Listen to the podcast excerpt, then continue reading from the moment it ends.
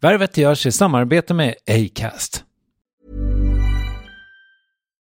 Millions of people have lost weight with personalized plans from Noom, like Evan, who can't stand salads and still lost 50 pounds. Salads, generally, for most people, are the easy button, right? For me, that wasn't an option. I never really was a salad guy. That's just not who I am. But Noom worked for me. Get your personalized plan today at Noom.com. Real Noom user compensated to provide their story. In four weeks, the typical Noom user can expect to lose one to two pounds per week. Individual results may vary. It's that time of the year.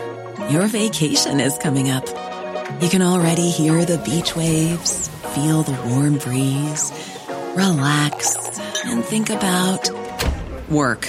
You really, really want it all to work out while you're away. Monday.com gives you and the team that peace of mind. When all work is on one platform and everyone's in sync, things just flow wherever you are. Tap the banner to go to Monday.com. When you make decisions for your company, you look for the no brainers. If you have a lot of mailing to do, stamps.com is the ultimate no brainer. Use the stamps.com mobile app to mail everything you need to keep your business running with up to 89% off USPS and UPS. Make the same no brainer decision as over 1 million other businesses with stamps.com. Use code PROGRAM for a special offer. That's stamps.com code PROGRAM. Värvet presenteras i samarbete med Nasonex, utomhusmöjliggöraren, som de inte kallar sig av någon märklig anledning. Men det är i alla fall Sveriges mest köpta antiinflammatoriska nässpray mot allergisk snuva. Och nu kommer ett litet test, så fram med papper och penna du som lyssnar, nu kör vi. Fråga 1. Vill du vara ute mer i naturen? Fråga 2. Sitter du framför en skärm lite för mycket? Fråga 3. Är du allergisk? Om du har svarat ja på någon av frågorna så tycker jag att du ska bege dig till beanoutsider.se. Jag vill för övrigt poängtera att Nasonex nässpray är ett receptfritt läkemedel från 18 år för behandling av symptom vid säsongsbunden och perenn allergisk snuva. Rådfråga läkare om du är eller tror dig vara gravid eller ammar eller om du planerar att skaffa barn, har en obehandlad infektion i näsan, nyligen har genomgått en näsoperation eller har en skada i näsan. Får ingen effekt inom 14 dagar eller om du redan använder läkemedel med kortison ska du kontakta läkare. Använd ej mer än tre månader utan läkarkontakt. Stort tack Nasonex och beanoutsider.se. Värvet sponsras av SAS Eurobonus och SAS Eurobonus Mastercard. Och det här är ett budskap som jag tänker kan vara bra för den som antingen gillar guldkant på till exempel tillvaron eller för den som gillar att slå två flugor i en smäll. Om jag tittar på vad jag gör av med under en dag så är det typ 85% mat. Kanske tar jag en kaffe ute och relativt ofta unnar jag mig en lunch men framförallt så handlar jag middagskäk och det blir nästan alltid ungefär 327 kronor. Och jag är förvisso med i alla mataffärers kundklubbar så jag får väl något slags luddig poäng på mina köp. Men får jag poäng på allt, överallt? Jag får ju inte det och det är dumt, för visst, Eurobonus kan användas till resor, lounger och uppgraderingar men otroligt mycket mer, som att bo på något av de 250 000 anslutna hotellen som finns att välja mellan. Perfekt om man vill ha en staycation med sin partner eller så. Och just nu, mellan 23 april och 5 maj, får du 5 000 Eurobonus extra poäng om du ansöker om ett SAS Eurobonus Mastercard kreditkort. Kreditkortet som ges ut av SEB Kort Bank AB, där effektiv ränta är 19,27 procent vilket exempelvis blir 47 108 kronor om du använder 40 000 i kredit i ett år. Men det är förstås inget tvång att utnyttja krediten. Få poäng på allt överallt och du börjar på SAS Eurobonus Mastercard.se. SAS Eurobonus Mastercard.se. Tack SAS Eurobonus och SAS Eurobonus Mastercard.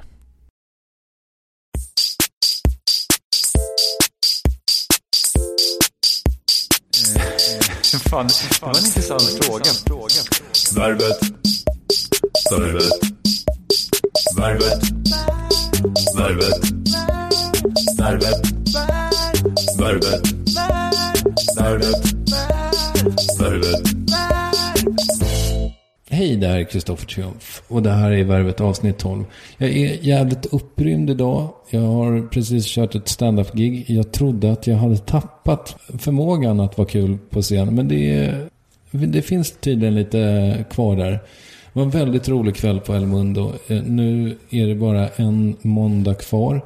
Men får ni chansen att gå dit på måndag så tycker jag att ni ska göra det. Då är inte jag där, men min kompis Adrian Boberg till exempel kommer att köra.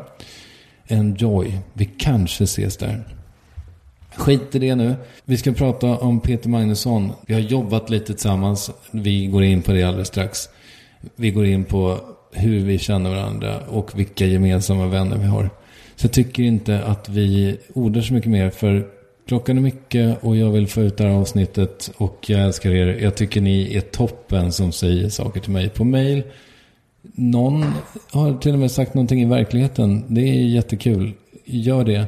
Mail är bra. Varvet snabla triumf.se eller eh, på Twitter då. Det heter att triumf. Ja, ni kan ju det där vid det här laget kanske. Utan vidare spisning. Här kommer skådespelaren och manusförfattaren och regissören och estradören Peter Magnusson. Och förresten, ett exklusivt eh, filmklipp som han har delat med sig av från när han var barn. Vi pratar om det strax. Det kommer att finnas på eh, Värvets eh, Facebookgrupp. Så den kan ni eh, gå med i. Eller Facebook-sida heter det, förlåt. Vi ses där. Varsågoda Peter Magnusson.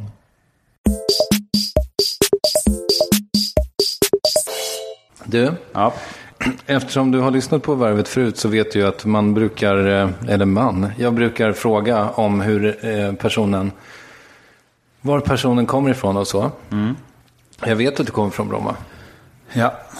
Växte du upp i Bromma? Ja, början? jag, växte, jag, föddes, och växte, jag föddes på Sankt Eriks sjukhus på Kungsholmen. Växte upp i Bromma, samma kåk, tills jag var 15. Då flyttade familjen in till stan, till Östermalm. Och sen så bodde jag där eh, tills efter gymnasiet. Och då så hade jag runt lite. Sen så var jag i USA en massa år, pluggade. Varför flyttade ni till stan? Ja, jag vet inte. Det är inte helt ovanligt att den generationen, mina föräldrar då, som min pappa var 52, han gick bort när jag var 17, 92. Eh, och att män i den åldern vid den tiden skulle gärna, de ville gärna flytta in till stan. Eller det var rätt många som skulle in till stan sen när barnen hade blivit ganska stora som vi var. Då skulle man in till stan för att det var bekvämt att bo nära Dramaten och sådana ställen som såklart aldrig gick på. Men det, det hette så tror jag, att man kunde gå ut och göra mer saker, vilket de inte gjorde.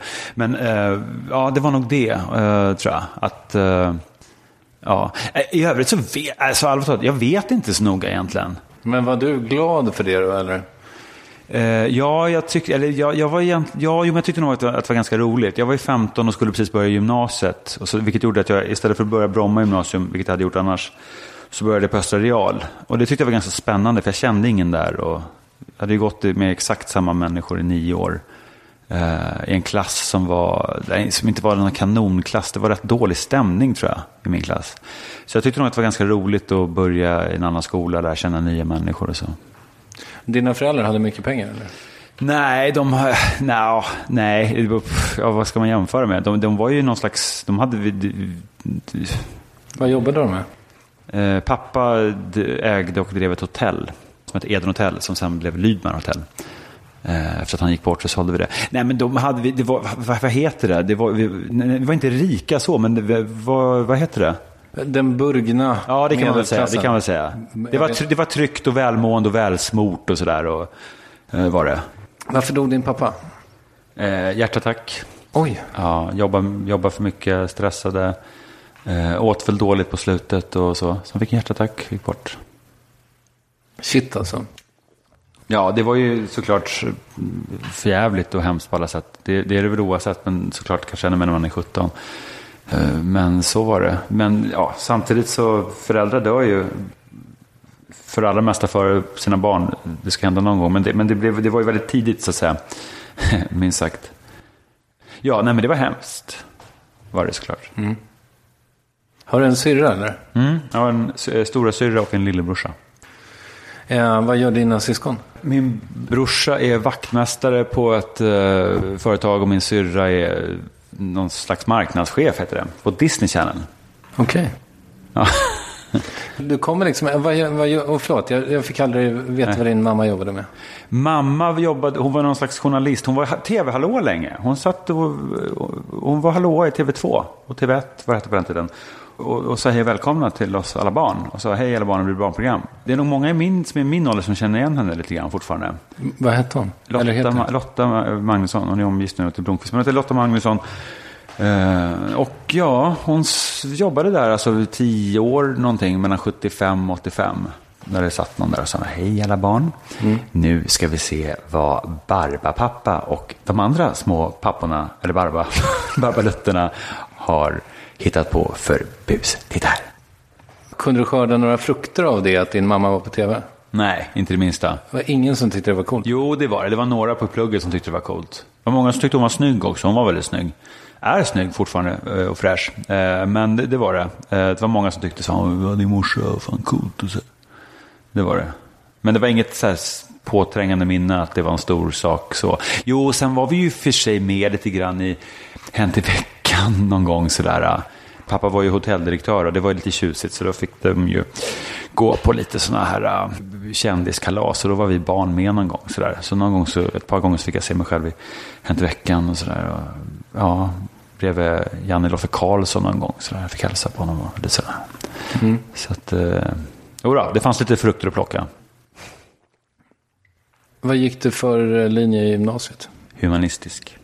Eh, det visste jag dock inte när jag började gymnasiet. För att eh, vi flyttade in till stan då som sagt, eh, till Östermalm där och eh, bodde ganska nära Östra Real så där ville jag gå. Eh, men kom inte in för att de, det var något, det året skulle man hålla på och flytta folk runt och, och kring. Jag hade dåliga betyg så jag hamnade på Lidingö. Längst ut där på eh, Härsby gymnasium och där ville inte jag gå, det, verkade, det var långt och sådär. Så att jag fick gå där någon vecka. Och sen så till slut så gick jag upp till någon rektor där på Östra Real och sa schysst jag kan inte få komma in. Och då fick jag det. Då sa de så här att ja, vi har en ledig plats på H. Så där får det gå. Och jag förstod inte riktigt vad H var, men jag trodde att det, var, det fanns en linje som hette Handels. Det fanns, dels så fanns det handel och kontor som var tvåårig eh, för de lite dummare barnen. Så fanns det vanliga handel som var treårig för de lite mindre dumma barnen. Och jag trodde att det var det. Så, att, så jag sa ja tack. Och sen så gick jag i skolan en vecka eller så. Så kom jag att jag stod med några, några nyblivna klasskompisar på trappan utanför plugget där. Och så sa jag lite sådär världsvan. Så, ah, men jag tycker det är rätt schysst här på Handels ändå. det, och då sa Emilia, en tjej i klassen, så här att eh, men du, fan, jag, tror, jag tror att det är humanistisk vi går. Ja, så var det. Så då fick jag gå humanistisk. Men det passade väl bra, I guess. Men då pluggade du, eh, då hade du ett C-språk. Ja, det hade jag. Ryska läste jag i tre år. Jag pratade ju ryska med David Batra när han var här. Pratade han ryska? Nej, men han hade också läst det i gymnasiet. Vilket Jaha. är helt sjukt, för det har, Jaha. det har jag också gjort. Har du det? Ja, jag Men gick- gud vad konstigt. Ja, jag vet. Det är så jävla märkligt. Varför höll vi på med det? Jag vet inte och jag, jag kan fortfarande bli arg på min mamma när jag tänker på det faktum att hon inte sa så här, vet du vad Peter, ryska är säkert kul, men prova spanska eller ett vettigt språk. För att det är fullständigt, fullständigt värdelöst. Men då hette det, för det här var ju precis, jag började gymnasiet 91. Eh, det här var ju precis samtidigt som det, Ryssland och Sovjetunionen kraschade och sådär. Men då, och då hette det att ryska är bra, för det, det, Ryssland kommer att eh, öppna upp och alla kommer att prata ryska. Och sådär. Men det är ju ingen människa på jorden som pratar ryska såklart, förutom ryssar. Och i, i, i mitt jobb så har jag begränsad nytta av den här ryska. Man kan skoja lite när man gör en sketch med en tant och säger privet och sådär. Eh, Ja, nej, men jag- kan tycka att det var tråkigt att jag inte lärde mig spanska till exempel. Det är fortfarande ett av mina projekt för övrigt. Jag skulle vilja lära mig spanska. Jag började plugga spanska på Folkuniversitetet för tio år sedan. Men jag gick bara två gånger för sen så slutade jag gå. Hur, eh, hur var din gymnasietid i övrigt? Den var konstig och förvirrad. En helt vanlig gymnasietid tror jag. Ja, men den var, den var. Jag minns det som roligt. Vad hade du för style?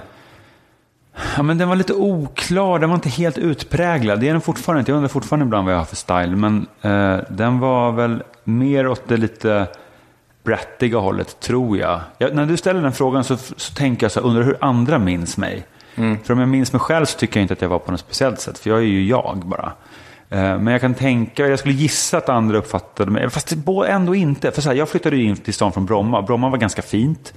Och det var viktigt att ha rätt kläder och sådär, gul och blå jeans och så skulle man ha. När jag kom till Östra Real så var det liksom något annat. Det var som nästan som att komma från ett getto, för det var ju liksom enormt många snäpp. Det var mycket, mycket, mycket värre. Där fanns det ju barn som hade eh, pappor som eh, ägde en mindre stad någonstans i Mälardalen sådär, och något bruk. Och det var ju folk med jättemycket pengar och, då, och de hade ju skjortor så här som kostade 9000. Nej, det hade de inte. Nej, vet, jag vet. Men ett och två då. Men det var mycket. så att, eh, jag hade mycket Ralph Lauren-skjortor. Hade, hade du må månadspeng? Eh, Eller fick du jobba nej, ihop dina pengar? Alltså jag jobbade ganska mycket, framförallt på somrarna, på min pappas hotell. Då, då. ja. Sen jobbade jag även på ICA, på, ute på landet en sommar. Prismärkt varor. Jag hade pastahyllan och kryddhyllan. Så att jag jobbade en hel del. Men sen så anordnade jag faktiskt rätt mycket fester på, under gymnasietiden. Man tryckte upp inbjudningskort och så delade man ut dem i skolan. Och så kom det ju 600 pers till cirkus och sådana ställen. Så tog man 100 spänn inträde. Och eh, betalade en diskjockey eh, 1200 spänn. Och så stoppade man resten i fickan. Så, gick, så kunde man göra då.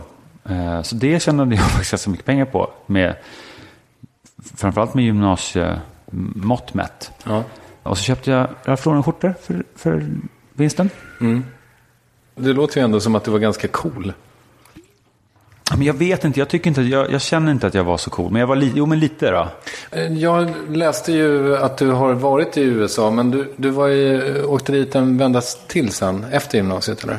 Ja, just det. Jag, eller jag åkte dit eh, ett och ett halvt år efter och eh, till San Francisco och pluggade marknadsföring ett år. Och det gjorde jag. Varför det? Marknadsföring skulle man ju läsa. Det läste ju 90% av det, mina kompisar. Så att jag tänkte att jag började plugga det för säkerhets skull. Och så gjorde jag det ett år. Men efter två, eller ja, efter det året så jag, tyckte jag att det var jättefånigt. Grundlades väl där. Jag jag har ett visst förakt för folk som läser marknadsföring i många år. Jag tycker det verkar dumt. Hur motiverar du den liksom, inställningen? Därför att, ja, men för det första så tror jag att de allra flesta som läser sådana ämnen och ekonomi, det heter ju sådär att ja, men ekonomi ska man läsa för det är brett och bra, det är bra att ha en grund att stå på, det är bra för alla. och Så. Men eh, det är ju inte sant, därför att eh, det, det blir ju inte så mycket vad ska jag säga? Men, vad, fan, lär- vad lär man sig? Ja, man lär sig väl räkna lite och det är ju bra, men inte i fyra år. Verkar, det tycker jag verkar konstigt. Vad jag menar är att jag, jag, det är väldigt sällan som jag blir imponerad av någon person just av den anledningen att de, att de har läst Philip Kotler. Det, det, ofta hamnar ju människor där just för att de inte vet vad de ska göra. Det gjorde ju jag också. Eh, och sen så tänkte jag att det här är ju jätte... Om jag fortsätter läsa det här och sen hamnar som i värsta fall på lång sikt som brand manager för, en, för ett tvålmärke, då, då kommer jag, det kommer, jag kommer inte bli glad då. Nej. Och så visste jag redan då att det, det här vill jag absolut inte hålla på med. Men hur upptäckte du, eller hur visste du att du ville spela teater? Alltså när, när började du fatta det? Jag vet inte, hur vet man det? det jag, tyckte det jag drogs till det, jag tyckte det var roligt. Jag tror att det var att jag, när jag såg filmer när jag var liten, när jag var kanske tio eller så. så. Men jag tror att jag blev väldigt påverkad och tyckte det var fantastiskt vissa filmer som jag minns starkt då. Så som? Eh, The Goonies, Tillbaka till framtiden, Star Wars i viss mån. Men framförallt med Tillbaka till framtiden, nu känner jag mig tråkig för den brukar jag alltid dra upp när någon frågar sig. Men jag tycker, att det är, jag tycker det är en av de bästa filmerna jag har sett. Jag tycker fortfarande den är fantastisk. Men jag kommer ihåg när jag såg de filmerna så tänkte jag att vad kan vara roligare i världen att hålla på med än det här? Att sitta och hitta på sånt här och jobba med detta. Det måste väl vara roligare än allt annat. Och då kan jag ju inte gärna försöka, eller ägna mig åt något annat. Om, om det här finns som ett alternativ. När började du, alltså när tog du dina första stapplande steg då? Redan när jag var ganska liten så höll jag på att filma rätt mycket. Pappa hade en filmkamera så vi lånade den och gjorde massa filmer. Det var ju mest, eh, gick ju mest ut på att vi hällde mm, låtsasblod i påsar där in, innanför tröjorna och stack hål på varandra och låtsades döda varandra. Sådär. Vilka är vi? Eh, Jag och några kompisar då, när jag var 12-årsåldern, Bromma-killar. Eh, och så skrek vi. Och så, Kan du inte, när du säger Bromma killar, kan du inte bara droppa lite namn? Det är bara härligt att ha, få höra vad de heter de här. Ja, men jag har, eh, en gammal klasskamrat med som heter Fredrik Scharp eh, ringde mig för inte så länge sedan och sa att han hade ett gammalt VHS-band från 1987 som var mitt från början och undrade om jag ville ha det och det ville jag. Och jag blev jätteglad för det. På det bandet så är det två timmars eh, eller mer film från när vi är 12-13 och gör små filmer som är jäkligt kul. Eh, Har du digitaliserat den eller? Ja, det har jag faktiskt kul. gjort. Eller har jag det? Jo, det har jag. Jag, har, jag har väldigt mycket, min pappa filmar väldigt mycket, så jag har jättemycket film från hela, av barndomen. Vad kul. Ja, det är faktiskt roligt. Kan, du, kan jag få lite så kan jag lägga upp på Värvets hemsida. Absolut, absolut. Menar du på riktigt? Ja, det kan du få. Absolut. Du kan få, du kan få en hel liten blodsketch när jag sticks, i, sticks ner. Gud, vad roligt det skulle vara. I gula shorts och 12 år gammal. Så jag gör små gubbar redan då. Jag står och pratar, pratar, hittar på di- dialekter och försöker prata skånska och sådär. David Ljunghill var med mycket. Eh, Anders Hellstrand. Fredrik Bernstad. Eh, Micke Ring. Ja, det var en massa gamla kompisar som jag inte umgås så mycket med idag. Men jag har kontakt med några av dem. Men sen när jag blev äldre så, så jag åkte till USA och så pluggade jag marknadsföring och det var jättetråkigt. Och då så började jag plugga film, historia, typ. Jag ville komma in på filmproducentlinjen, nej, filmproduktion. Det här är i San Francisco. Ja, det är San Francisco. eh, först var jag i San Francisco, så läste jag marknadsföring ett år, sen så åkte jag ner till Santa Monica i Los Angeles och pluggade där. Det här tenderar alltid att bli för långt, men man måste ju för att få en så kallad bachelor's degree, motsvarande typ till kan, eh, så måste du läsa en jävla massa ämnen, inte bara ditt huvudämne, för att de är så sopiga i high school, så du måste ju läsa du måste ju ha, ha, vara på en viss nivå i engelska, matte och historia. och Sånt där. Så läste jag massa sådana ämnen, sån så kallad general education. Mycket historia, filosofi, psykologi, allt möjligt i eh, två år där. Eh, för att sen då söka vidare till UCLA var planen och, och så på deras filmprogram där. Eller San Francisco State University som hade en bra filmskola. Den sökte jag in på och kom inte in. Och då var jag kvar i Santa Monica och höll på där och då visste jag ju att jag ville jobba med film på något sätt. Men sen så blev jag väldigt trött på USA överlag. Jag, jag, jag var liksom lite, jag var skoltrött, jag ville liksom börja filma något eller något. Så då åkte jag till London och fortsatte plugga där på en amerikansk skola som hette AIU, American Intercontinental University. Som var inte sådär, man smällde av, man blev liksom inte... Ja, det var, det var, det var, var, var väl vad det var. Sådär. Och så där läste jag ett år, sen så hade jag väl ett halvår kvar på utbildningen. Eh, Men då, då var jag också så jävla trött på det på rutten. Då, hade, då fick jag en idé, för då, då hade jag sett eh, på tv där borta, eh, det här Trigger Happy TV, om du har sett det. Mm, ja, jag känner ju till det. Ja, som jag tyckte var väldigt, väldigt roligt. Och så tänkte jag att det här kan jag göra någon slags variant av i Sverige. Och då åkte jag hem och så, eller så sprang jag på en gammal kompis som hette Jocke Franke som jag hade pluggat med i San Francisco. Han läste film där. Och då så hyrde vi en kamera på Odenplan för 500 kronor och så gick vi ut och filmade en dag. Massa sketcher eh, och där jag bara gick runt och intervjuade folk och larvade mig. Och så skickade vi runt till en massa kanaler och sen så blev det Pyjamas som var ett program som gick på ZTV där jag höll på med dold kamera och sprang runt och gjorde sketcher. Nu berättar du väldigt snabbt. Ja, är det för att du är trött på det här eller? Ja, men jag tänker att det inte är så intressant kanske. Det är jag som tänker att jag ska vara Nej, effektiv. men du är intressant. Tack. Så jag jobbar med min, med min självkänsla här. Det här är terapi för mig. På något sätt så är det ju ändå tv-historia. Det här var ju före Ursäkta röran och... eh, Jag kan, jag kan berätta så här, att när vi gjorde den här piloten, och vi visste ju inte hur man filmade, eller ja, och lite koll, framförallt Jocke hade ju koll, för han, hade, han var ju utbildad. Eh, vi, vi klippte ihop det här på min Macintosh på ett program som heter Ad- Aldus Premiere. Nu heter det Adobe, för de är uppköpta av eh, Aldus. uppköpt. Eh, och det tog tre månader att klippa det här, det var 18 minuter, för att datorn hängde hela tiden, vi fick börja om och sådär. Och sen så drog vi över det via något sån här audio-videokort som jag hade tryckt in i min dator och köpt för några tusenlappar. Så det var, vilket var en stor investering. Tryckte ut det här på kanske sju, åtta kassetter och så skickade vi det. Jag kommer ihåg, jag kommer ihåg väldigt väl vart vi skickade. Vi skickade till SVT, TV3, TV4, Kanal 5, ZTV. Så jag fattade att ZTV och TV3 var typ samma, men det visste vi inte då. Och Jarowski, Meter och FD. Och alla svarade. Alla ringde upp och ville, och ville träffa oss och ville att vi skulle göra ett program.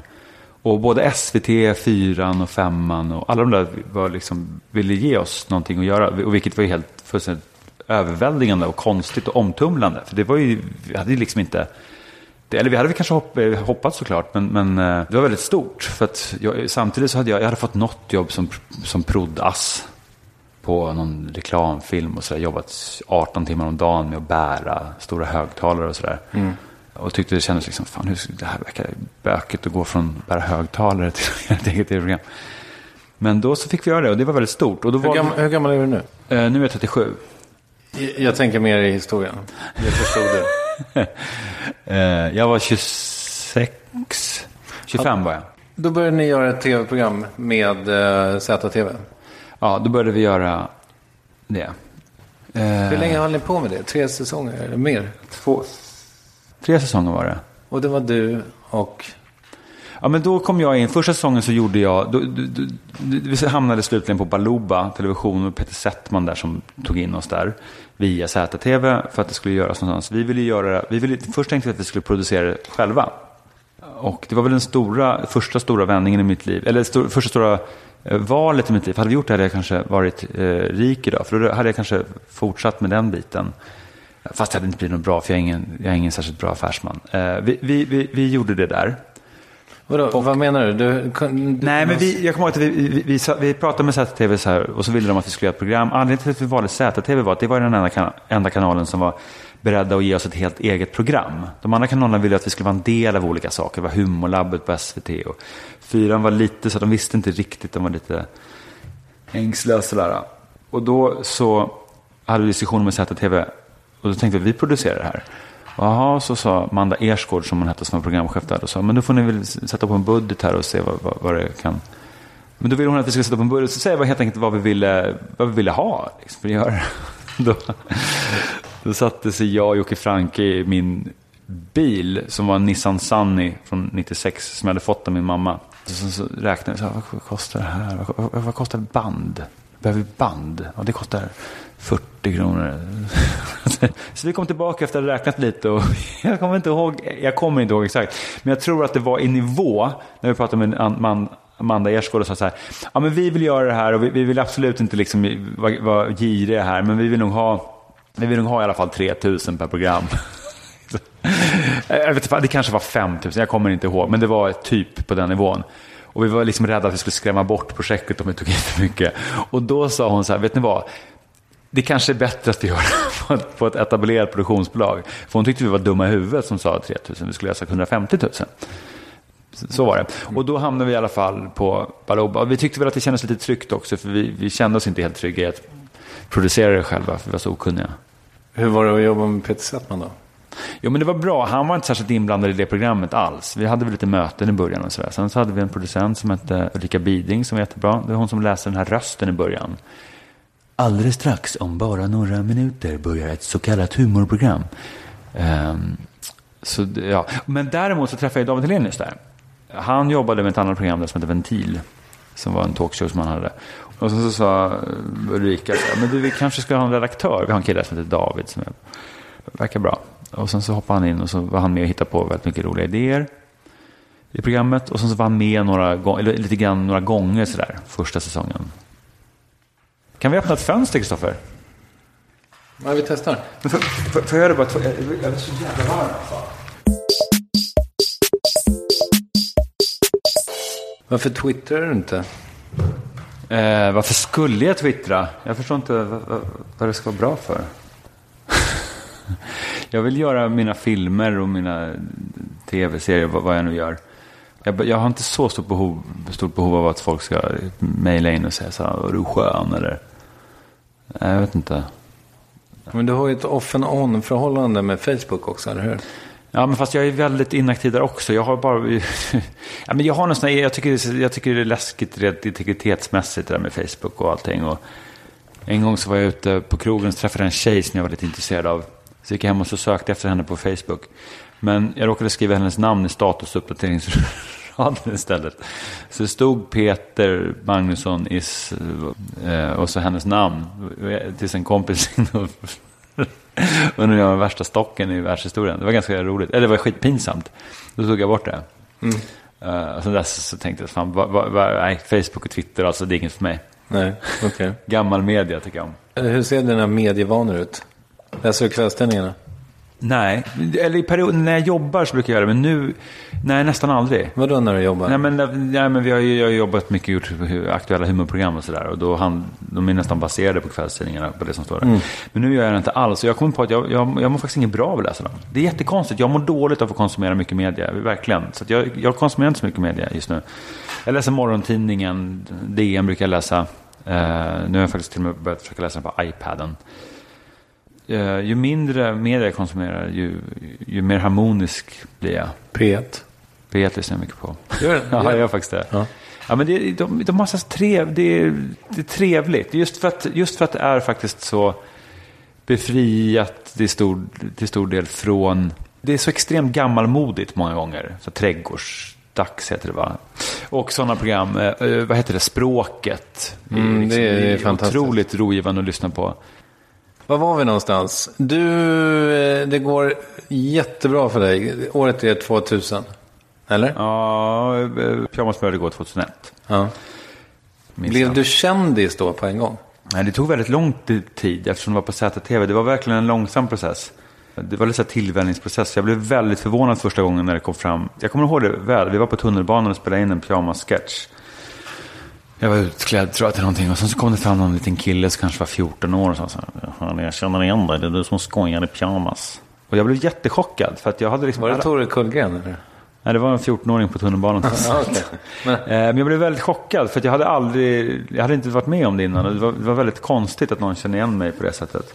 Alltså, det var väl kanske en 35 000 eller så som såg det där programmet en gång i veckan. Så att, eh, det gick inte så fort för folk att börja känna igen mig. nej. Ja, men sen så, efter pyjamasen så gjorde jag och David ett, annat program som jag är väldigt stolt över, för det tyckte jag var väldigt roligt. Eh, framförallt vissa sketcher eh, som heter Pass på, som vi gjorde våren 2003. Eh, där vi lekte typ Nyhetsmorgon. Helt utan publik i en liten, liten studio. Ja, och det, det var väldigt roligt. Och sen så, sen så fick Baluba och eller TV3 för sig att det där skulle jackas upp, för de tyckte det var så roligt. Så då blev det någonting som sen hette Godafton Sverige med även Micke Tornving och Henrik Hjält och Claes eh, Åkesson, Runheim. Och det var väl hyfsat roligt, sådär, men det blev lite sådär, vi gjorde pass på, det var ganska oborstat och jag hade aldrig skrivit sketcher innan det, eller jag hade inte gjort det. Tills TV3, till TV3-versionen, eller ja, Gafton Sverige som skulle bli lite mer, eh, det blev någon, sån- eller jag tyckte det programmet hamnade lite mittemellan sådär. Följdfrågor på det? nej, kör på nu förstår bara. det. På våren 2004, samtidigt som Godafton Sverige, satte vi upp en krogshow. Jag och David och Kristin Meltzer. På Blommen Bar som hette Så pass. Och hade kanske en handfull föreställningar.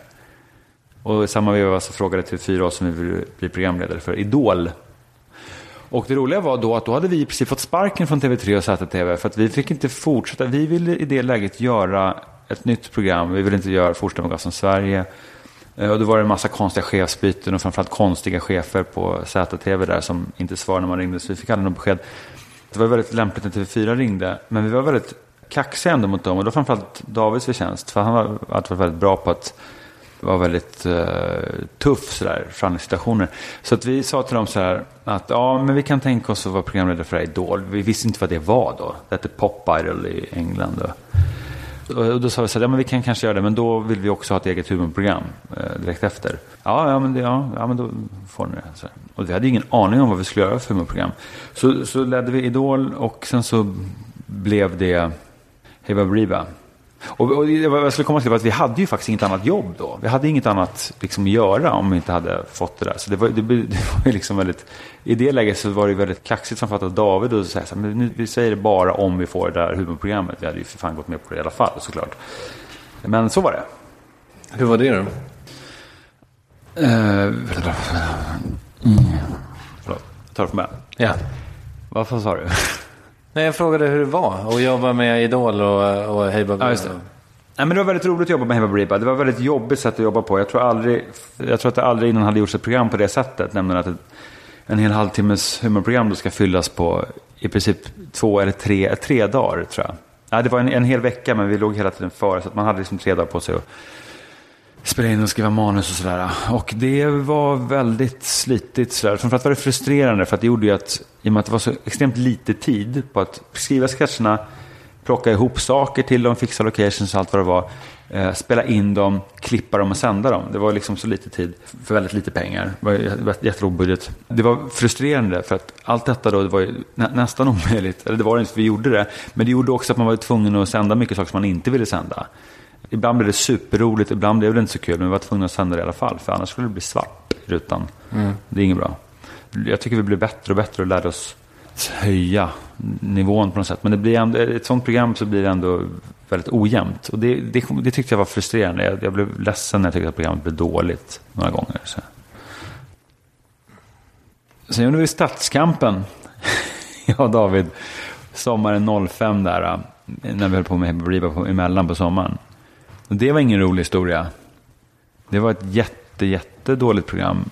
Och eh, mitt, min del i det bestod, att, bestod av att stå och ta emot folk som skulle springa ner på någon slags uppdrag och släppa ner en gummibåt eller någonting till ett torg i Gävle. Det kom, när vi var uppe just i Gävle tror jag det var, så kom det liksom inte så många. Man åkte runt i olika städer på sommaren va? Och Ja.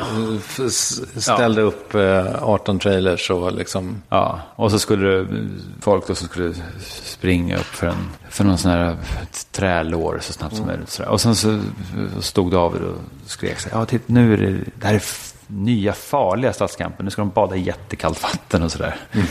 Och så stod jag och sa att nu behöver vi lite saker, så kom, och så läste jag upp en lista så här med en kungakrona, en gummibåt, en kam och lite så. Så kom det ner folk ibland. Ibland kom det inte så många och de som kom ner de ville ju inte prata. De var jätteosugna på att prata. Vilket var en motsägelse på något sätt. För de skulle ju komma till direktsänd tv. Så skulle jag stå och prata med dem. Sådär. Det fanns absolut ingenting att säga. Det fanns ingenting att prata om. Och någon gång så viskade producenten i mitt öra. Prata på, du har fyra minuter. med någon farbror som liksom inte sa någonting. Som stod där med en gummibåt. Det var jättekonstigt. Och en gång så skulle vi gå in i en bastu och sådär. Och, så, och jag skulle få stå och prata hur länge som helst. Jag går in i den där bastun. Där sitter en farbror. Och så går jag ut ur bastun och liksom försöker signalera till honom att det liksom måste gå ut nu för det finns ingenting att göra. Då kommer David till mig och säger, ska vi inte gå in i bastun? ja, det var, det var förfärligt. Ja. Just att göra sånt där aktuellt, alltså direktsänt program, när redan efter program ett så var alla överens om att det här är den sämsta skiten som har gjorts. Vilket, var, vilket var helt sant. Då är det ganska jobbigt att fortsätta en hel sommar och göra sju eller åtta program till. Ja. Du gjorde ju ett antal eh, olika program där du ändå var programledare. Var det ett medvetet liksom, beslut att du inte skulle göra det något mer? Ja, det var det. Eh, Det kom väl inte in mängder av förfrågningar efter just Stadskampen heller.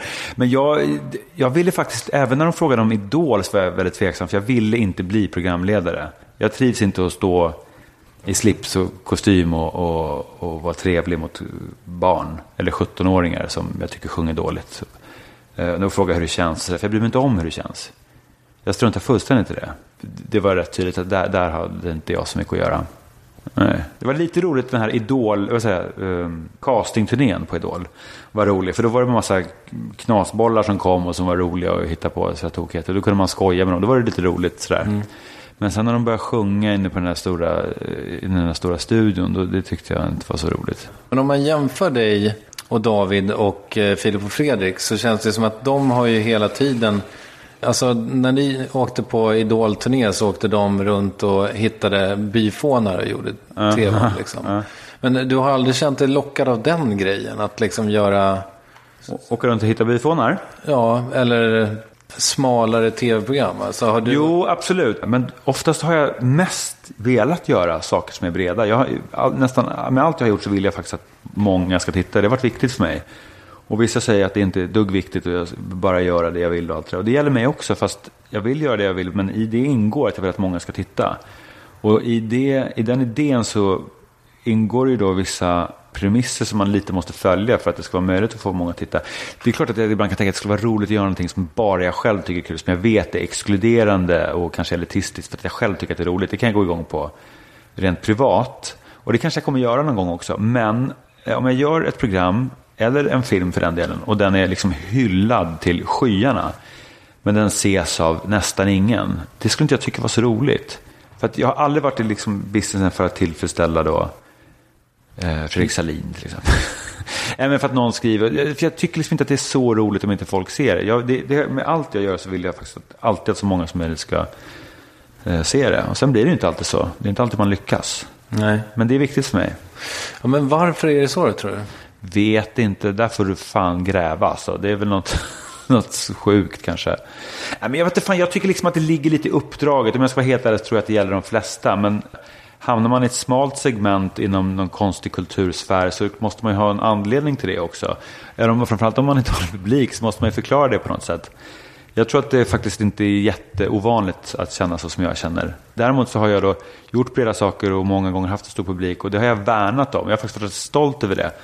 Eh, Det finns ju en, en företeelse, eller en tendens kan man säga här i Sverige, jag tror att det är universellt i många länder, men kanske framförallt i Sverige, att eh, det går en slags sam- eh, en, en vad heter det, inverterad korrelation mellan bredd och kvalitet. Då. Att eh, är det brett så är det per definition lägre kvalitet och är det smalt så är det bra. Men jag tror inte riktigt att det är så. Det går faktiskt att göra eh, saker som är bra och breda och sådär. Och jag tycker att det är det svåra uppdraget, att göra till exempel film som är bra, vad det nu är. Det är ju såklart individuellt, men som, är, eh, som, som innehåller någonting mer än bara smörja och som eh, kan locka många människor. Det är det svåra. Att göra någonting superprivat och eh, personligt och eh, exkluderande och så det är i och för sig jävligt roligt. Det är skitkul. Och när vi gjorde Pass på så var det väldigt mycket så, och i viss mån pyjamas, fast då var det dold kamera och det är roligt i sig och sådär. Men att göra det, det är det är det lätta faktiskt. Jag tycker, eller för mig så tänker jag så när jag har, jag, menar, jag har skrivit hur många sketcher som helst som, jag tycker, som vi tycker är så roliga, men vi kan inte ta med dem för att det blir för smalt och folk förstår inte. Eh, och det har inte då legat i linje med det uppdrag som vi tycker att vi har haft. Med vi så menar jag David när vi har gjort tv-program och så här. För att vi har velat göra breda program och då, då får man ta bort det. För att, att liksom, sitta med tio kompisar där man har en intern jargong och få dem att skratta, det är en sak. Men att få många människor att göra det utan att det blir dumt, det, det, det är utmaningen tycker jag hela tiden. Brukar du lyckas då? Det känns ändå som att ofta när vi pratar om saker som du gör så är du, så är du inte alltid så jävla positiv till dem. Nej, men jag är väl som folk är, jag är väldigt självkritisk och det är väldigt sällan som jag känner wow, att jag är 100% nöjd. Det säger man ju sen när man sitter med eh, Café och Veckorevyn att man är, men det är inte sant. För det jag har faktiskt aldrig varit hittills. Jag har känt ibland att det där gjorde jag bättre än förra gången och sådär. Och det är bra nog, men det är ju sällan som man känner att jävlar vad jag fick till det den här gången. Det har jag nog inte känt. Någon gång har jag väl känt att jag varit extra nöjd, för jag tycker att det, att det har blivit bra. Ja. Hur ofta konfronterar folk dig med grejer som du gör? Senast nu på vägen hit så stannade jag på 7-Eleven så var det en kille som, i kassan där som började plussa på mig för pyjamas. Tyckte det var så bra. Och det kan jag säga helt ärligt, att det är väldigt tröttsamt. Men för guds skull, det var tio år sedan. För jag, jag, jag jag, jag tar det som en förolämpning. Lite grann. Tänkte, men vad fan, det, det, indirekt så säger du att allt jag sedan dess är skit. Det kanske han tyckte, det tyckte han förmodligen också. Eh, och det finns en viss kategori, jag vet alltid vilka de är när de är på väg upp och ska börja prata. Så vet jag exakt vilken del av det jag har gjort de tycker om och vilka, vad de inte tycker om. Berätta.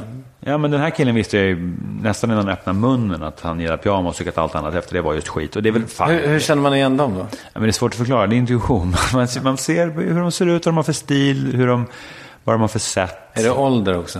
Eh, lite ålder, men det är inte helt konsekvent. Är det alltid killar? Nej, det är inte alltid killar. Nej, det är både och. Men, men, nu pratar jag generellt, inte bara om pyjamas-fansen så att säga.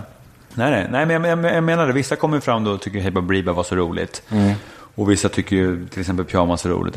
Hey Baberiba är bara skit och sådär.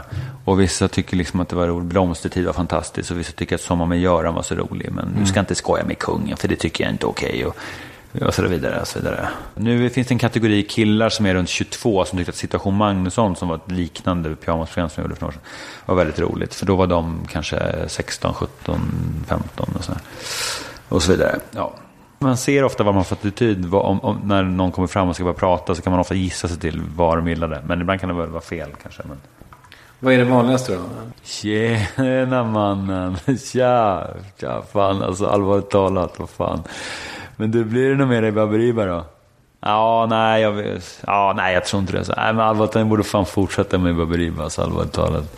Till exempel. Ja. det, Det, det är alltid en invandrarkille i 26-årsåldern. Ja, det vet jag inte. Men invandrar, invandrar, invandrare, vad he- heter det? Det är ju så känsligt där. Man får inte, vad, är, det- vad heter det? Utlands, vad var det Reinfeldt sa häromdagen? Etniska svenskar. svenskar. Eh, invandrare generellt kommer fram mycket mer än svenskar. Och är ofta så här glada och positiva på eh, ett sätt som... När, när svenskar kommer fram så är det ofta så här... Om, om folk ska ge en beröm så ska det gärna komma dikt an en eh, förolämpning också. Det är så här, fan, jag gillar verkligen när jag gjorde det där. Eh, Blomstertid var skitbra. Så, jag, mitt i prick. Så jag tyckte det var...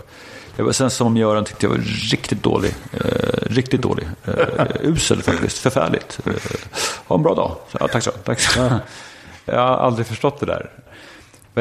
Ricky Gervais sa något roligt om det här standup-program. Just att man det- går fram till någon och säger så här, jättesnygg tröja men fula skor. För att liksom väga upp det där. Du ska inte tro att det är för bra. Så. Ja, så är det med det.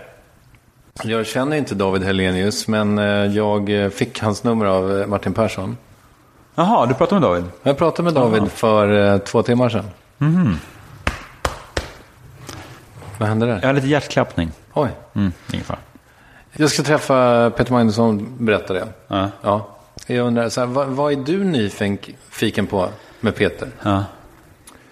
Och då sa han så här, han tänkte lite och sen så sa han, ja, jag vet faktiskt inte vad han tycker om det här med sitt kändisskap. om han tycker att det är härligt när folk kommer fram eller inte. Ja, det, så här.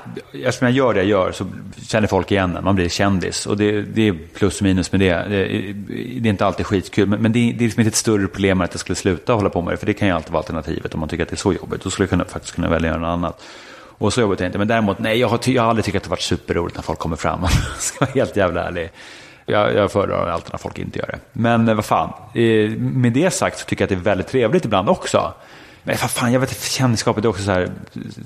Folk älskar ju kokettera med hur jobbigt de är. De tycker att det är att vara kända. Och det är också det värsta jag vet. Så jag kan inte gärna sitta här och göra Vilka det. gör det? Ja men många, herregud. Det tycker jag man läser varenda intervjun. Ja men det med kändisskap tycker jag är skitjobbigt. Eh, Och nu sitter jag och säger samma sak, så det är katastrof.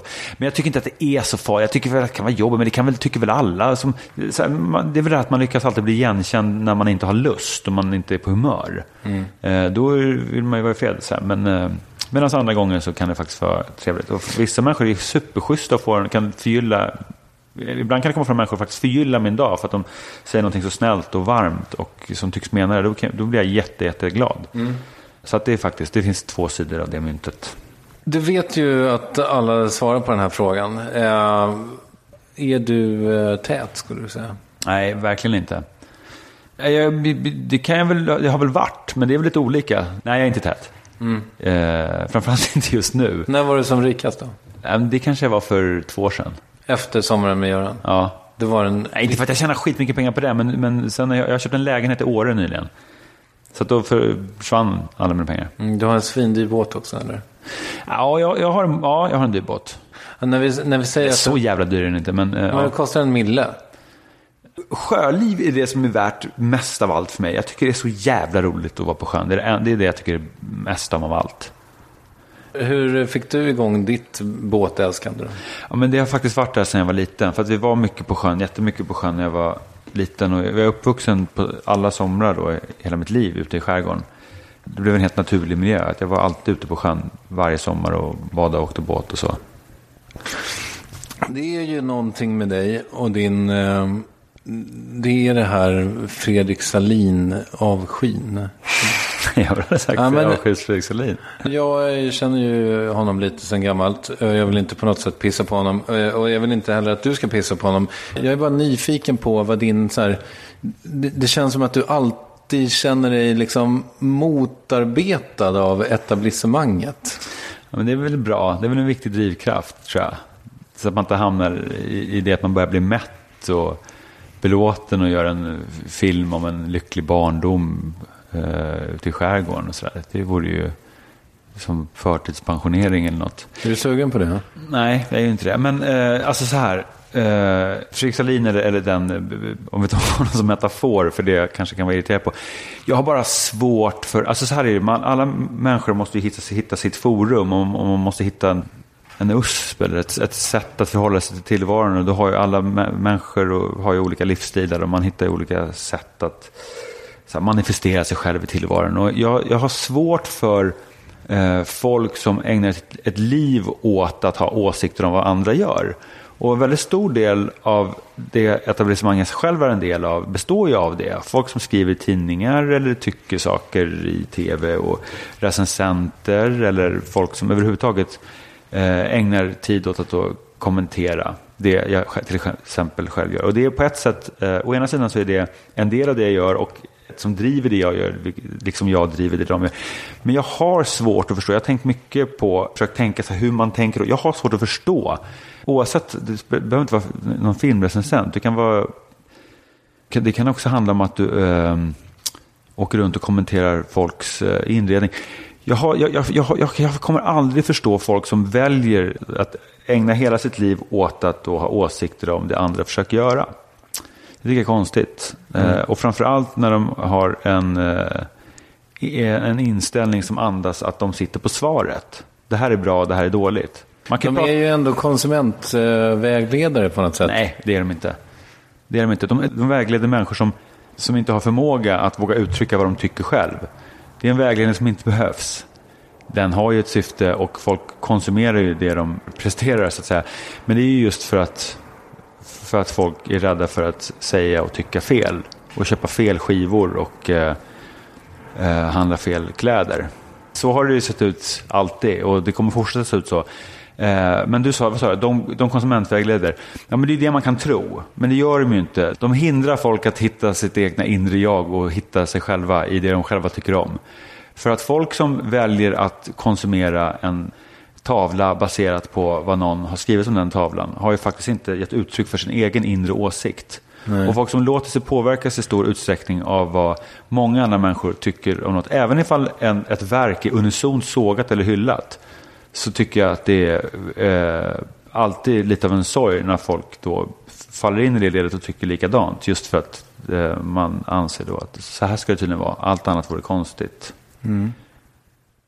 Jag har tänkt på till exempel hur många tittare Mad Men egentligen borde ha om man relaterar till hur många som påstår sig älska Mad Men. Men det är, Mad Men har blivit nästan som en rolig symbol för någonting som alla, älskar, alla hävdar att de älskar. Mm. Men det är nästan ingen som har sett det. Nej, jag har inte sett det. Nej, du har inte det? Nej. Nej. Är det någonting du har gjort som har blivit riktigt uppskrivet?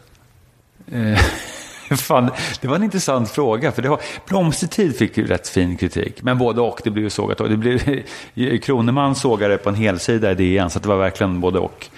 Men jag upplever det idag när jag tänker på det. Jag minns inte allt rätt. Men att jag fick eh, fin kritik. Men framförallt mm. var det kanske folk som såg programmet. Mer än folk som skriver om programmet. Mm.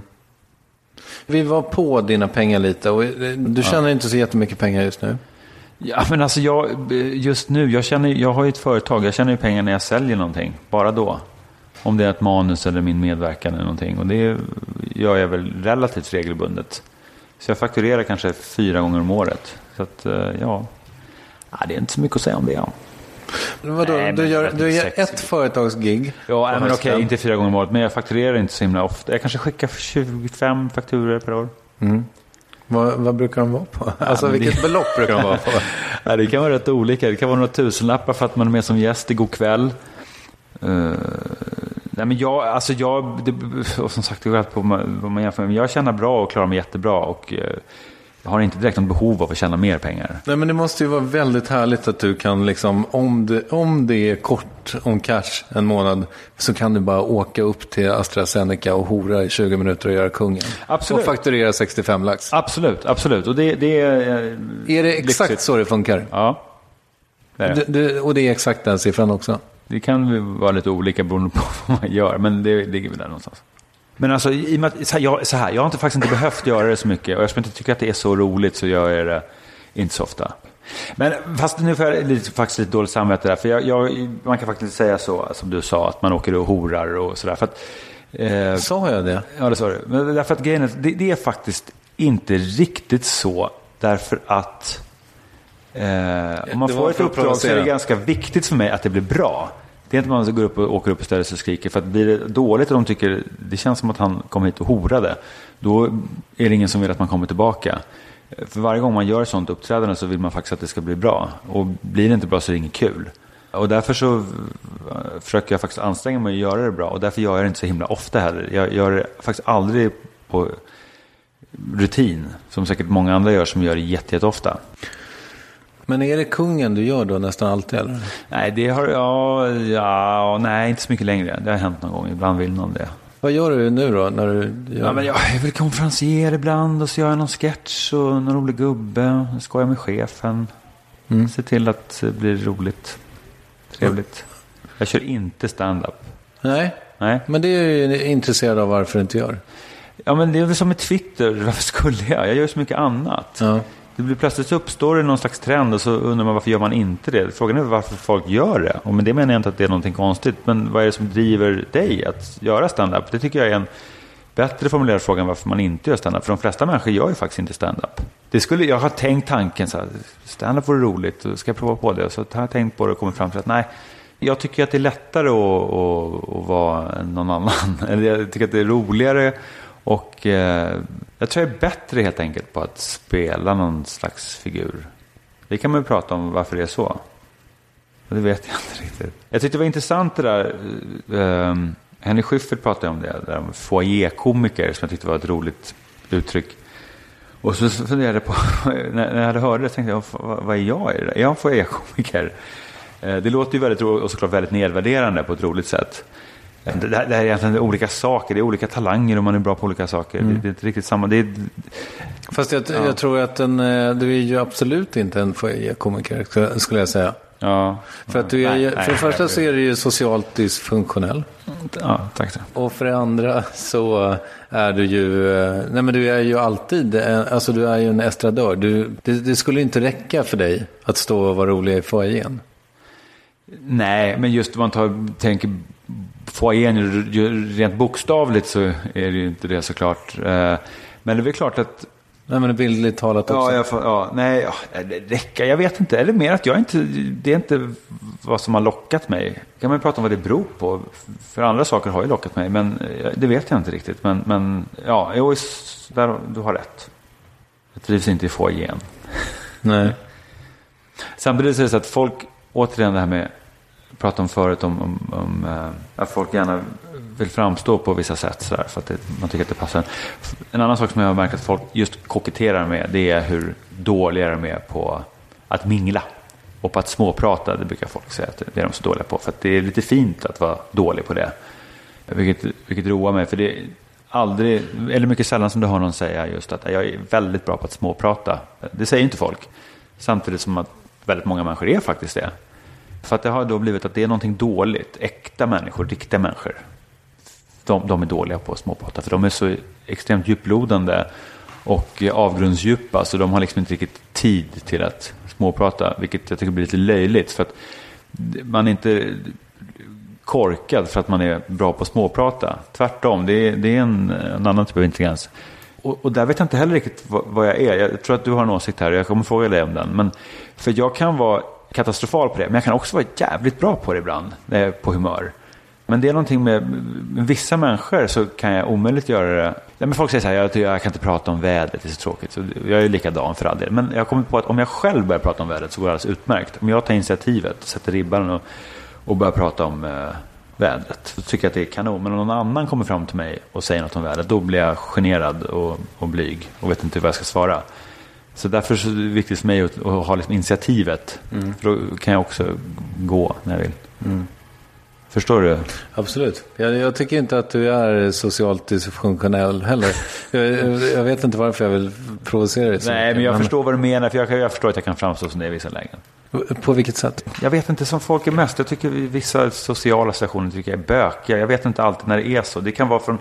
Om du är på ett kalas så kan jag stå i en hörna och liksom vara kanon på att småprata. Och i nästa hörna så går det liksom inte alls. Men det har väl att göra med kemi och vilken, vem man möter och vem man pratar med. Generellt sett har jag mycket, mycket lättare att prata med kvinnor än med män. Eh, på något sätt. Jag tycker alltid att det är lättare. Jag undrar vad du har i pipen. Jag håller på med ett filmprojekt tillsammans med Martin Persson. Som jag inte kan säga så mycket om. Som är långt ifrån klart. Men som jag hoppas ska Och det bli... är inte ens, eh, man, man kan inte ens säga vad det är baserat på. Nej, Nej. Jag kan inte göra det. Men, men vad, hur, lång, hur långt är det gånget? Det är, långt, det är långt gånget, men det är film och det ska in stålar och det är massa bitar som ska tala. Men manuset är klart. Manuset är mer eller mindre klart. Ja. När börjar ni eh, filma den? Ja, det vet jag inte riktigt, men förhoppningsvis, förhoppningsvis det här året. Martin Persson regisserar. Ja, Du spelar huvudrollen. just det. I övrigt så sitter jag och skriver på ett annat manus också. Jag Själv, eller? manusprojekt. Ja, det skriver jag på själv. Ja. Ingenting med Staffan Lindberg? Ja, vi har också faktiskt ett projekt eh, som just nu har legat på paus i kanske en månad för att vi har haft båda så mycket att göra. Så det kommer vi också fortsätta med, men det kommer nog, ja det blir väl efter sommar. Men det allt, allt här är på manusstadiet, så jag vet inte när det blir eller inte ens om faktiskt. Om man skulle pinpointa liksom tre personer som är viktigast för ditt yrkesliv. Ja. Har vi nämnt dem då med David och Staffan och, och Martin? Ja, absolut. David Staffan Lindberg som har regisserat mina filmer och mycket annat på tv som jag gjort och David Hellenius. Det, det skulle jag verkligen, det är mm, de tre. En annan person som jag vill, vill ta upp här som är en väldigt nära vän till mig, det är Katrin Sundberg. Bland annat känd som häxan Surtant och mycket annat. Eh, som är en jättenära kompis med mig som också har faktiskt betytt väldigt mycket för mig. Som alltid läser mina manus och tycker väldigt mycket och hittar på och hjälper mig. Eh, hon är fantastisk. Så det blir fyra. Jag vet inte, det här kanske är, är privat, men jag tror att många, eh, alltså för privat, och då får jag givetvis säga till. Men jag tror att många liksom uppfattar dig som, som den eviga singelfarbrorn. är du svår att leva med eller? Eh, Vilken Skavlan-fråga det var. Ja, men, verkligen. Ja, ja nej, alltså vad fan ska man svara på det? Eh, jag tror inte att egentligen att jag är svårare än någon annan, men det handlar väl om... Jag kan vara kanon att leva med. Sen så när ett förhållande har tagit slut så... Nej men vad fan, jag vet, jag tycker det är så svårt, för jag tycker någon annan ska svara på det. ja. Mina ex till exempel. men, men, nej, men jag är väl säkert lite svår kanske. Men jag vet inte om jag är så jävla svår som du tror. så här, utifrån sett så känns det ju ändå som att du kanske har försökt att hitta någon att leva med. Ja, men grejen är så här att det, det här hänger också ihop med att jag har, jag har faktiskt haft en del eh, ganska långa förhållanden. Senast var på fyra år, tog slut för två år sedan. Och eh, det är bara att jag har inte liksom, när jag har varit i ett långt förhållande så har inte jag gått ut och skrikit ut det och gått på Mission Impossible 3-premiären med henne och sådär.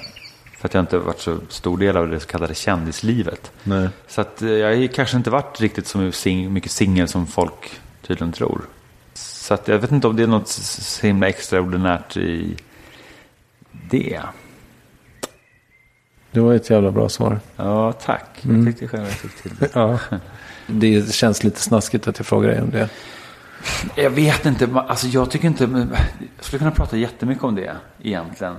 Men jag vill inte, jag har aldrig känt mig trygg att prata om det av den anledningen att någonting måste man ju ändå hålla privat. När man gör saker och massa människor tar del av det så liksom, jag tycker att, att, att man inte kan liksom, vissa berättar allt och det är väl kanon liksom. Men, men jag har ingen lust att springa på folk på stan som tycker saker om vad jag har gjort på tv som dessutom har eh, åsikter eller inblick i mitt privatliv. Och det är inte för att det är något konstigt eller speciellt, det är verkligen rätt ospeciellt. Men jag har ändå ingen lust att folk ska ha någon, ha, ha liksom en, en bild av mitt privatliv. Det heter ju privatliv, så att det är privat va. Fast jag kan vara, fan, jag är inte särskilt privat så i övrigt. Men, men just om det kommer till sådana här typer, ja. Men känner du dig bränd på något sätt? Eller? Nej, jaha, nej.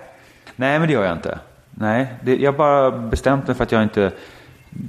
Jo, men jag har väl någon gång för länge sedan i någon intervju säkert sagt någonting och så har jag läst och tyckt att fan det där ser inget bra ut. Det låter liksom konstigt. Och framförallt om man gör printintervjuer så blir det ju alltid konstigt i, i text. Jag har aldrig, tror jag, i mitt liv gjort en intervju för en tidning och känt efteråt att ja, men det där blev ungefär som jag tyckte att det skulle bli. Det har liksom inte hänt än. Caféjobbet som var med dig, det var inte så länge sedan. Nej. Vad, vad, läste du det eller?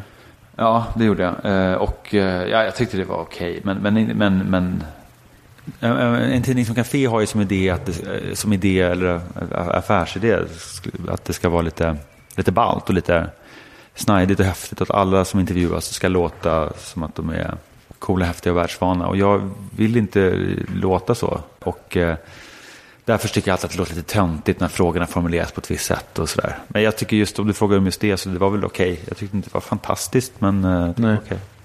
Om man får en fråga så är det ibland svårt att ge ett kort svar och så blir det ett längre svar och så kortar de ner det, journalisterna. Och vilket är såklart för att annars så blir intervjun på 80 sidor.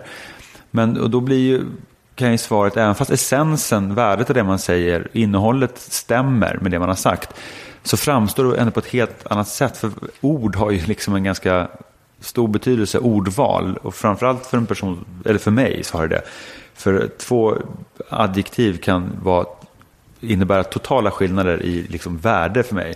Så om någon använder ett annat ord för att det låter häftigare i tryck så, så provocerar det mig jättemycket. För jag tycker att det där låter, så, så där pratar inte, så där pratar en annan människa men inte jag. Och då är det plötsligt inte jag som är intervjuad känns det Nej. som. Vem är du avundsjuk på? Jag vill värja mig mot begreppet först och främst. För avundsjuk betyder just avund, att man faktiskt missunnar någon någonting. Så, så ser jag på begreppet. Att man, att man avundas, man tycker inte att den personen är värd det den har och så vidare. Och man tänker att jag borde ha det där, jag skulle vilja ha det som den har. Och så känner jag inte så mycket. Jag, jag, jag lider av många dåliga sidor, men avund är faktiskt inte en av dem. Däremot så har jag många vänner och folk runt omkring mig som, som jag tänker att eh, har saker som jag tycker verkar bra, som jag skulle vilja ha. Men därvidlag är jag inte avundsjuk, för då betyder det att jag missunnar dem det. Med det sagt, vem är jag avundsjuk på? Ja, därför skulle jag vilja, hitta, därför, därför skulle jag vilja använda ett annat ord. Eh, Du är välkommen. Ja, men ta någon som jag ser upp till, någon som har någonting som jag skulle vilja ha. Och då skulle jag vilja återkoppla till vår gemensamma kompis Martin Persson.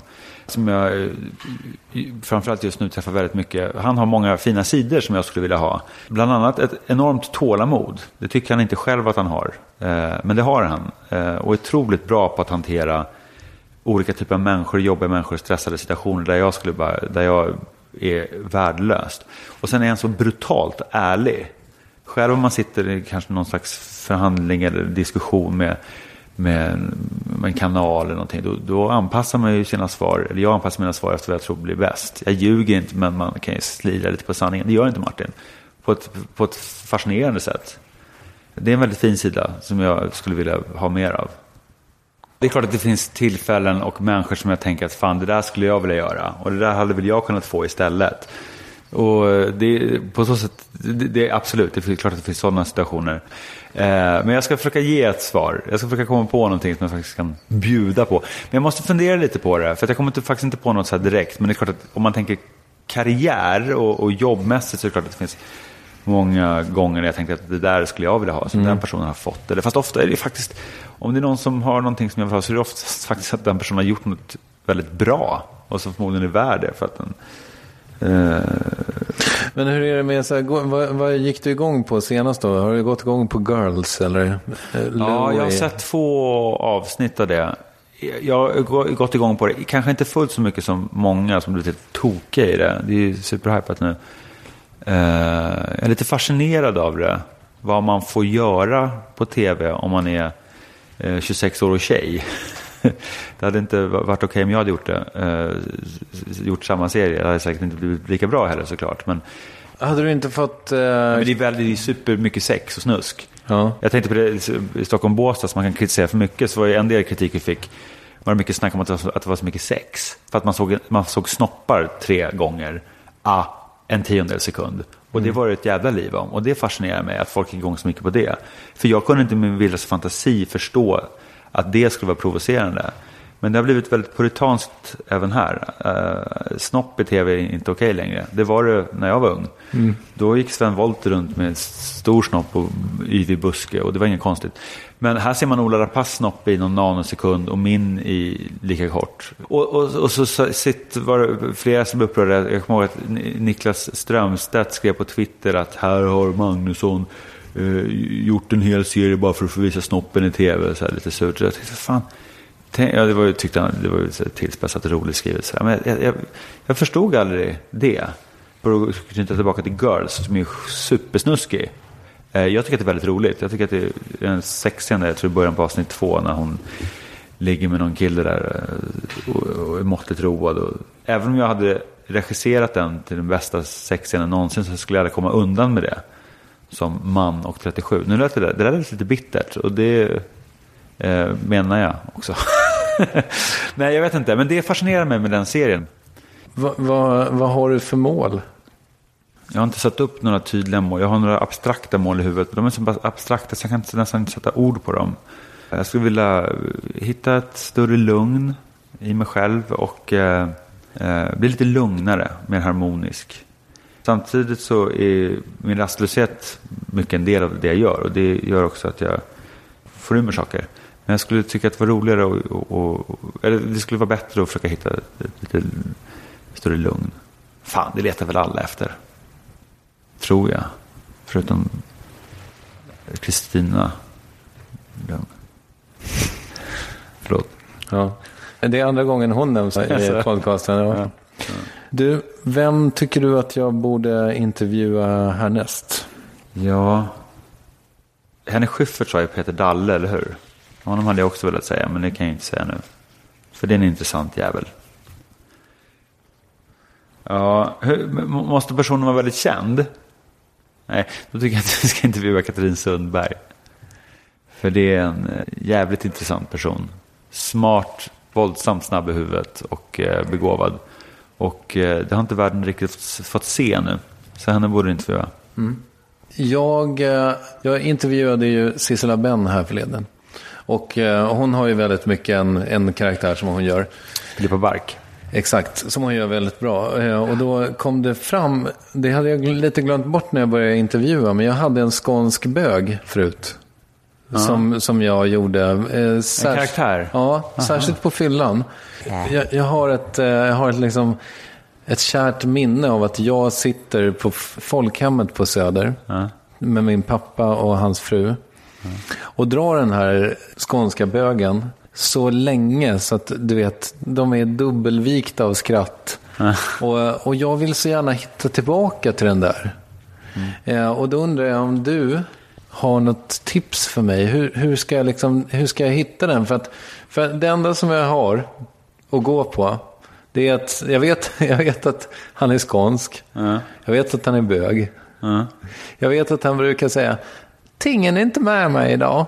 Eh, men, Ja, men det, har du ju honom ju. Ja, men det är bara det. Men jag, han måste, jag kan inte åka runt i parkerna och göra en, en, alltså säga en Ja, replik. men du får väl gå runt här själv och köra lite och bara prata som honom och försöka olika sätt. Ja. Du har liksom tappat karaktären. Ja, exakt. Ja, men du har ju det där. Säg det där tio gånger för dig själv och sen så säger du andra saker. Vad det nu kan vara. Börja prata och håll på tills du hittar honom. Men hur har du jobbat fram, liksom, det här kanske du har svarat på tusen gånger, men Karaktärer, ja du. Ja, det har jag faktiskt svarat på tusen gånger. Ja. Jag har aldrig ett bra svar för att jag vet inte. du bara gör dem? Ja, men eller? lite som folk håller på och gör karaktärer lite till mans och jag gör dem på tv. Ja. Det är inte svårare än så. Man gör en gubbe så här, men- men- men- men så här, är det här roligt? Ja, det var lite kul, ja men då gör vi det. Och ibland blir det skitroligt, ibland blir det inte så kul.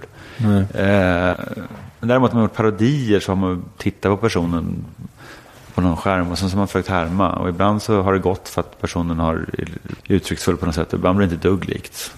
Nu kör man ändå. Eller har vi gjort i alla fall. Eva Briba gjort parodier som har varit så oli- olika så att det varit helt sjukt. Jag liksom inte... Det finns ingen i världen som skulle gissa att det var... Jag gjorde Göran Persson en gång. Någon som tvingade mig. Jag, jag kan liksom inte för mitt liv prata som Göran Persson. Det, går, det finns liksom inte en atom i mig som, är, som har den förmågan. Eh, jag kommer att jag tyckte det var besvärligt. Kan du alla dialekter eller? Nej, oh nej, men jag kan... Men kan, vi, kan vi dra några då? Bara, en, en bohuslänning. Bohuslän? Det är väl någon slags eh, finare göteborgska? Är inte det? Nej, jag, då, då, då hamnar vi bara på göteborgska. Ja, jag kan Bohuslän. Det där var inte ens göteborgska. Nu var det ju på nej. Lidingö. Nej, det, ja, men de, de pratar ju så. så. Lidingöina kommer ju därifrån. Har du inte sett Fredrik Lindström? Ja, just det. Ja, precis. Från början. Och skån, skånskan då? Ja, det finns olika typer av skånska. Jag kan prata lite... Nu blir jag lite nervös. För nu känner jag mig lite satt på pottan här. Men eh, li, lite så här då. Ja. Martin Perssons skånska? Den är väldigt svår att härma. Den är jättesvår, för den är speciell på något sätt. Tjena Petter, är det med dig? Ska vi, ska vi köra? Ska, ja, du ska till Triumfro. Nej, det, han pratar inte så. Han pratar inte så. Det, jag kan inte härma Martin. Och jag så- sitter med honom åtta timmar om dagen. Jag kan inte härma hans skånska. Gotländska? Det är den svåraste. Ja, det är den svåraste. Ja. jag kan liksom loss... Det är, det är återigen man går tillbaka till Hebba Briba och härma. Så att vi, det blir alltid en jävla hittepå-dialekt. Kuk på ringmur. Ja, men man kan... Borklintahamn. Ja, men kan du, Ja. kan du eh, tala med bönder på bönders... Kanske kan fråga Babben ifall inte hon kan komma och, och vara gäst i Värvet. Och ge mig lite förslag. Ja, Babben är bra. Henne, bra? Varför så, Det där var ju en amerikanska. Babben är bra. Nej, hon skulle vara en bra, en, en bra gästa. Ja. Därför jag var på gotländskan. En dialekt som jag försöker lära mig det är eh, östgötska. Det är svårt för att man glider in på något annat. Här. Men jag har några, några kompisar som kommer från Linköping. Och det försöker lära mig. Det, men det är, det är svårt. Det, men den är, jag, tycker, jag tycker det är fint. Hur, vad tycker du om eh, Robert Gustafsson? Jag, ty, jag tycker att han är ett unikum eh, i, i sitt slag. Ty, det finns ingen som är nära honom tycker jag på det han gör. Eh, Är han en förebild för dig? På ett sätt är han det. Jag, jag, jag har nog eh, tagit efter honom i vissa fall och tittat på vad han gör och sådär. Men jag kan inte göra det han gör. Han är på riktigt ett unikum. Han är det är lite som Zlatan på fotboll. Jag, jag kan liksom inte riktigt gö- göra det han gör på det sättet. Eh, Jag måste ta till andra verktyg och andra delar av min personlighet. Jag tycker att han är fullständigt briljant. Eh, Framförallt när han är i sitt S. Ä. Finns det några andra sådana som du liksom ser upp till? Det känns så Showbiz jävla Sverige. tråkigt att säga. För det är så jävla, men jag tycker faktiskt att Gösta Ekman är fascinerande att titta på. Eh, jag såg om Morrhår och ärtor för inte länge sedan. Det är en av mina absoluta favoritfilmer. Eh, du, eh, jag ber verkligen om ursäkt för att jag vet inte om jag måste be om ursäkt för det. Men det har va- varit en väldigt ostrukturerad intervju. Den tog väldigt lång tid. Det är min längsta intervju till dags dato. Det ser jag som något, något dåligt. Nej, ja, det tycker jag är bra. Jag tycker det var väldigt trevligt. Jag känner att det blev trevligare och trevligare. Jag känner att det är någonting som jag skulle vilja få sagt, men jag vet inte vad är det sitter inne i mig. Jag är lite ängslig när jag ger intervjuer. För att jag, man hamnar i en station där, där fokus är på mig och jag ska prata och berätta. Och tycker att det är jobbigt. Det, det, det, här, det blir en slags omvänd underdog-position. Man förväntas leverera och det tycker jag inte om. Jag tycker om äh, bättre i alla lägen när det inte är eh, just intervju. Fast det här känns inte så mycket som en intervju i och för sig.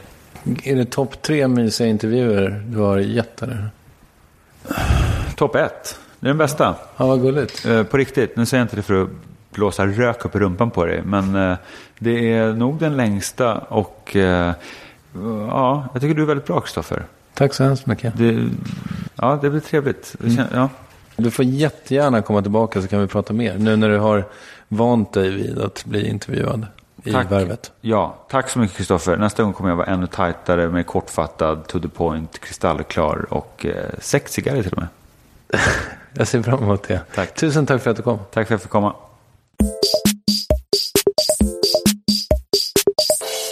Det där var essensen av ett två timmar och 35 minuter långt samtal. Jag hoppas att ni fick en ny och mer nyanserad bild av Peter Magnusson som jag tycker är väldigt härlig. Ja, men jag tycker om honom. Hoppas ni också gör det. Berätta för mig på Twitter. Då heter jag att triumf. Nästa vecka kommer Fredrik Wikingsson och jag vill bara påminna om att det ligger en liten film med Peter Magnusson från när han är typ 11. Ett slags, eh, ja, ni måste se den. Kolla den på Facebookgruppen. Eh, sök på Värvet på Facebook så ses vi om en vecka. Eller hörs. Hej.